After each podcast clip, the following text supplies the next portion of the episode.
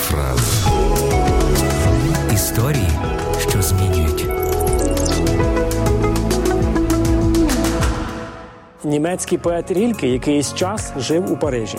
Щодня дорогою до університету він разом зі своєю приятелькою-француженкою переходив дуже людну вулицю. На розі цієї вулиці сиділа вже стара жінка і просила милостиню у перехожих.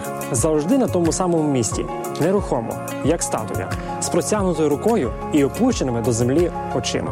Рільке ніколи не давав їй милостині, а його приятелька часто знаходила для неї якийсь гріш. І якось француженка запитала: «Чому ти ніколи не допомагаєш цій бідолашній? Ми б мали їй дати щось для серця, а не лише для рук», – відповів той. Наступного дня Рільке прийшов з гарною трояндою, що лише почала розпускатися, і дав їй убогій жінці. Раптом жебрачка підняла очі, подивилася на поета, схопила його за руку і поцілувала її. І пішла, притискаючи троянду до грудей. Цілий тиждень ніхто її не бачив. А потім жінка знову сиділа на тому самому місці, мовчазна, нерухома, як і раніше. «Чим вона жила всі ці дні?» – спитала молода француженка.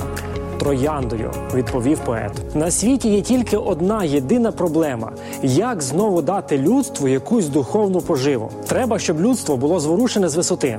Неможливо далі жити, думаючи про холодильники, політику, баланси і кросфорди. Так неможливо йти далі», – писав Антуан де Сендік-Зюпері. Я бажаю вам сьогодні помічати тих людей, які потребують вашої уваги, і дарувати їм хоча б троянди.